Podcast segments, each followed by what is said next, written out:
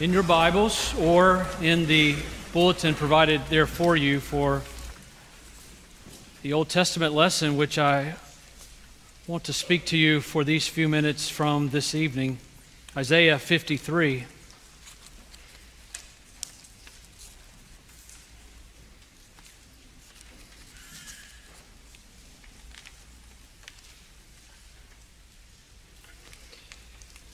This past week, I was I met a new friend, a man named John, who was from the UK. We hung out together a few times throughout the week. At the end of the week, the group that I was with knew that I was a pastor. And they said, John, you, you go ride with John the pastor. Maybe he'll convert you. And uh, we laughed about that. And I said, John, come on. Come get in the car with me. Let's take a ride together. When I had him locked in with nowhere to go, I said to him, John, what are your religious views? You've been in England your whole life. Do you think about religion? Are you spiritual? Or what do you think about the Christian faith in particular? He said, what is some very common objections that many would say. John said, I struggle. I struggle with the whether to believe in God or not, whether to hold to the truths of Christianity, to accept them, because I don't know how a good God can allow such suffering in the world. Look at what's happening in Ukraine. Look at what has happened in Syria. It's a term we use called uh, theodicy, the idea that how do we, how do we understand both a good and loving and powerful God and yet suffering? And he also said, the other thing that, that I don't quite understand or I'm not ready to buy into is this idea that Christianity, that Jesus Christ is the only way. Another very common objection. He said, You grew up here in the South, you were brought up Christian. What about the person who is in India and is brought up Hindu? What about the good, honest Muslim in the Middle East? How can you say Jesus Christ is the only way? I said, John, well, as he said those things, I prayed, Lord, Holy Spirit, I can't do this. What do I say here? And I said, John, those are wonderful questions. We all wrestle with them. I said, I think there are answers to those questions, maybe not answers that would satisfy you fully in this moment, but I said, what I do want to say to you is this if I were trying to convert you in this moment, I would say, I think you have to answer the question is the Bible, is it really the very Word of God? Has God revealed truth of who he is and who Jesus is in this word. Is it true? And secondly, if the Bible is true, did Jesus Christ really come as God in the flesh? Was he God in the flesh? Did he live a sinless life? And did he die on a cross and rise again from the dead? John, if those two things are true, answer those questions first. And I suspect you'll start to understand the other questions as well. I want to say to you this night that the answer is unequivocally yes. This Bible is true. And Jesus Christ was the Son of God who came in the flesh and lived and died in our place, suffered a cruel death on a cross, and he rose again from the dead. That is true. And 700 years approximately before Jesus walked on earth, Isaiah the prophet gave us these words here in your bulletin from Isaiah 53. Listen to what Isaiah the prophet said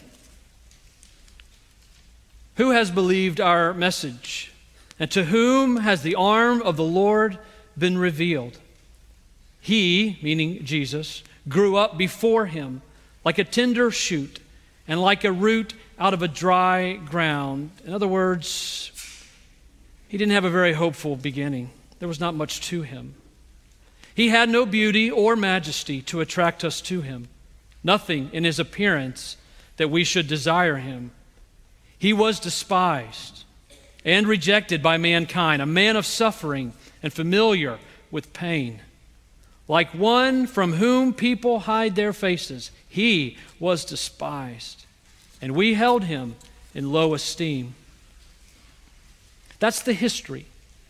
Here's the explanation. Here's what was going on in God's economy. Surely Jesus took up our pain and bore our suffering, yet we considered him punished by God, stricken by him, and afflicted. He was pierced, but for our transgressions, he was crushed for our iniquities. The punishment that brought us peace was upon him, and by his wounds we are healed. We all, like sheep, have gone astray. Each of us has turned to our own way, and the Lord has laid on him the iniquity of us all. He was oppressed and afflicted, yet he did not open his mouth. He was led like a lamb to the slaughter, and as a sheep before its shearers is silent, so he did not open his mouth. By oppression and judgment he was taken away. Yet who of his generation protested? For he was cut off from the land of the living. For the transgression of my people he was punished. He was assigned a grave with the wicked and with the rich in his death, though he had done no violence nor was any deceit in his mouth. That's describing the passion of Christ. And then finally, here was the consequence. Yet it was the Lord's will to crush him and to cause him to suffer. And though the Lord makes his life an offering for sin, he will see his offspring and prolong his days. And the will of the Lord will prosper in his hand. After he has suffered, he will see the light of life and be satisfied. By his knowledge, my righteous servant will justify many, and he will bear their iniquities. Therefore, I will give him a portion among the great, and he will divide the spoils with the strong, because he poured out his life unto death and was numbered with the transgressors. For he bore the sin of many and made intercession for the transgressors. This is the word of God. Thanks be to you, O God.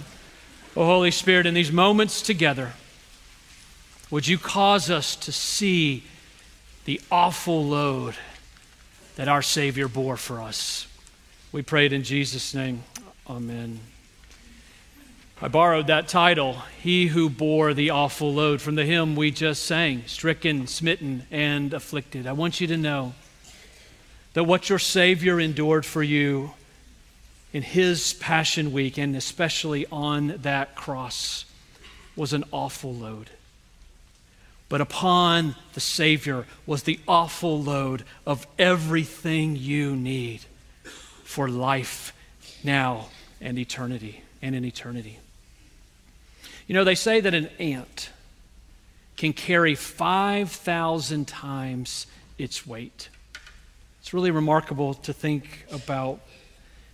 What I want you to hear tonight is that Jesus Christ bore infinitely more than his weight. He bore the sin the suffering, the shame, the brokenness of the entire cosmos on his shoulders. And he did it for you. This is what our text reminds us. Do you see here verses 4, verses 5, verses 6, verses 11, verse 11, and verse 12? All of those verses in our text talk about this idea that Jesus took up, he picked up the load of sin and death and guilt and shame and suffering and sorrow. He picked it up and he willingly put it on his back.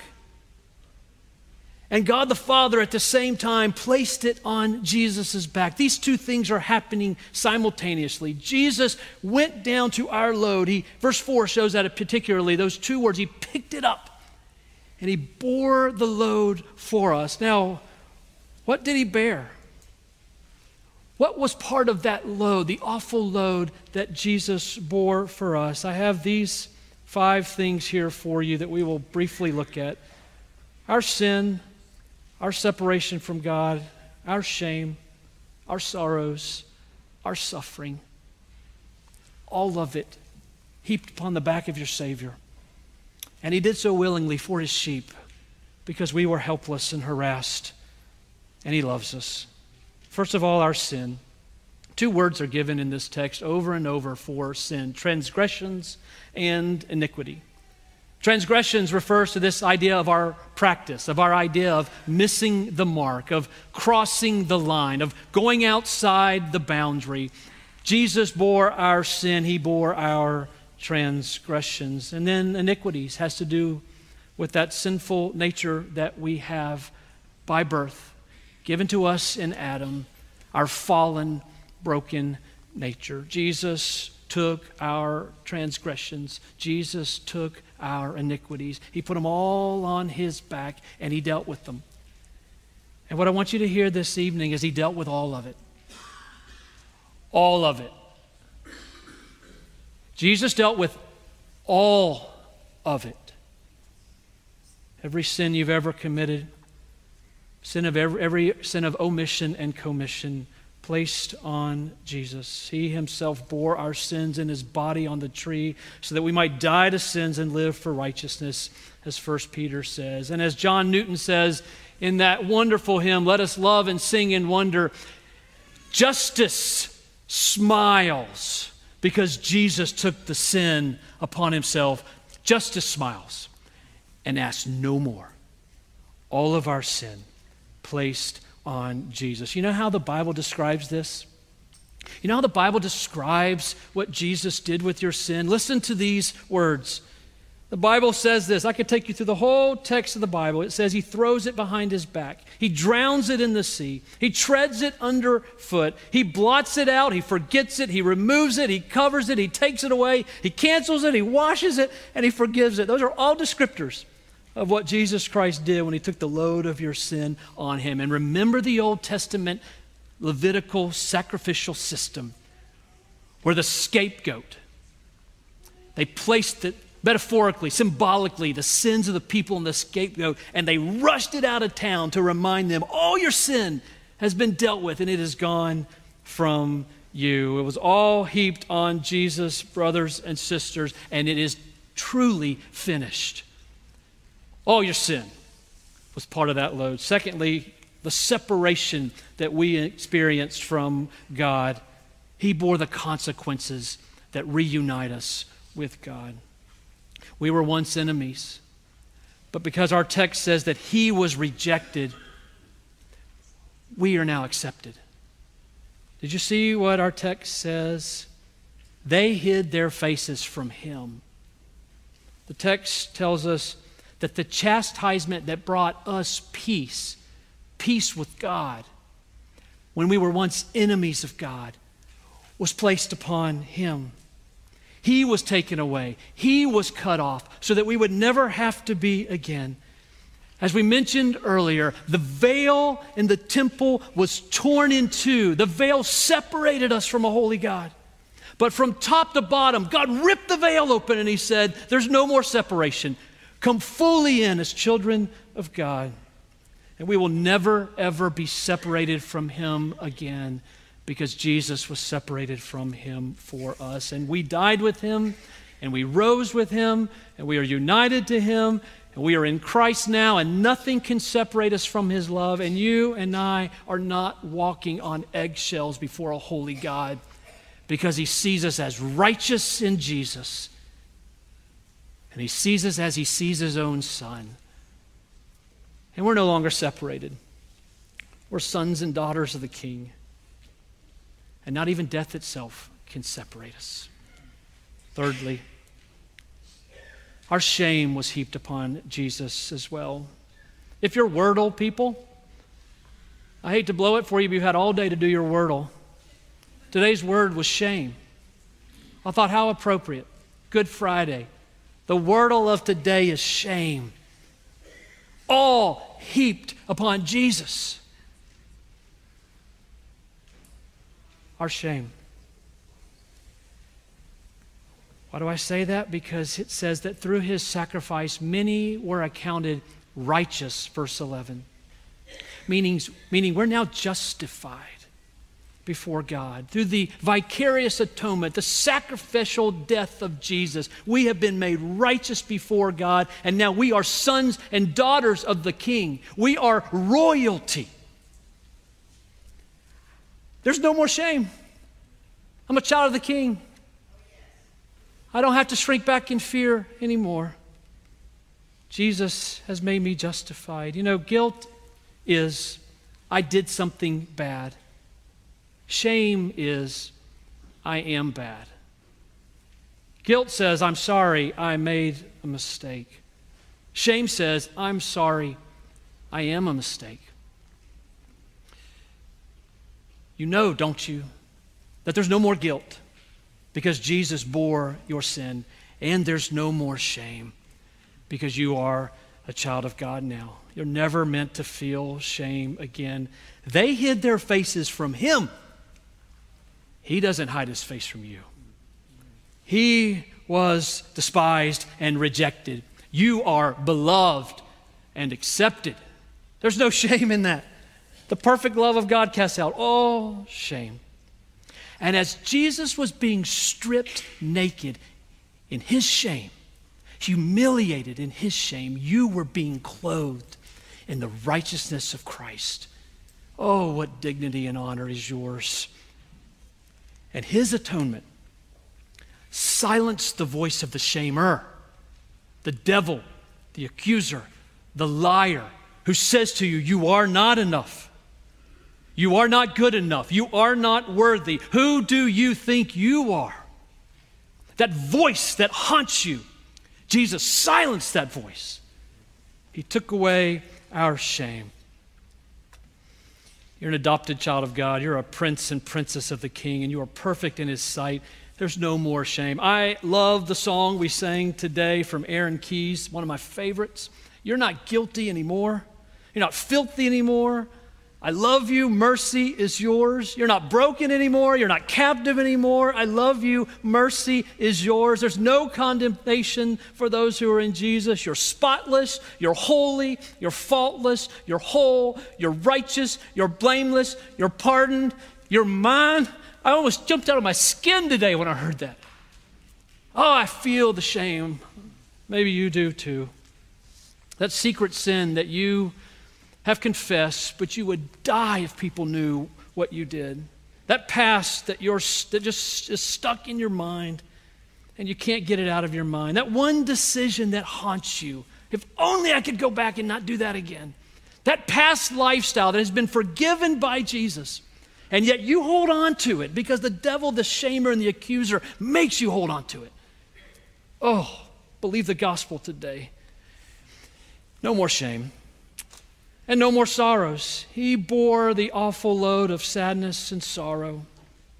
Jesus understands all our sorrows. He's a man acquainted with suffering, acquainted with grief. He's the man of sorrows. He understands all the things that make us feel sorrow brokenness and rejection and pain and abuse and denial and disappointment. He understands it all. He felt it, he experienced it and all the things that cause us sorrow, he dealt with on the cross. And Jesus was on the cross carrying our sorrow. And he said to his disciples in John 16, You don't understand what I'm doing, but soon, soon your sorrow is going to be turned into joy, which is the testimony of the Christian that in spite of our sorrow, we now have a deep and abiding joy because Jesus bore the awful load of all the things that bring us sorrow. Fourthly, suffering, or whatever that one that is. Last one, suffering. Brothers and sisters, in his death, Jesus Christ took all the sufferings on the world that were caused by sin and were caused by the fall and he dealt a death blow to them, meaning that we're not going to suffer forever. And all the pain and suffering that we feel and experience in this life, Jesus bore it upon himself, all of it. Meaning there's an end to it. The day's coming where we will suffer no more. Jesus took upon himself all the things that cause abuse and divorce and war and betrayal and addiction and loneliness and earthquakes and tsunamis and rejection and even sickness itself.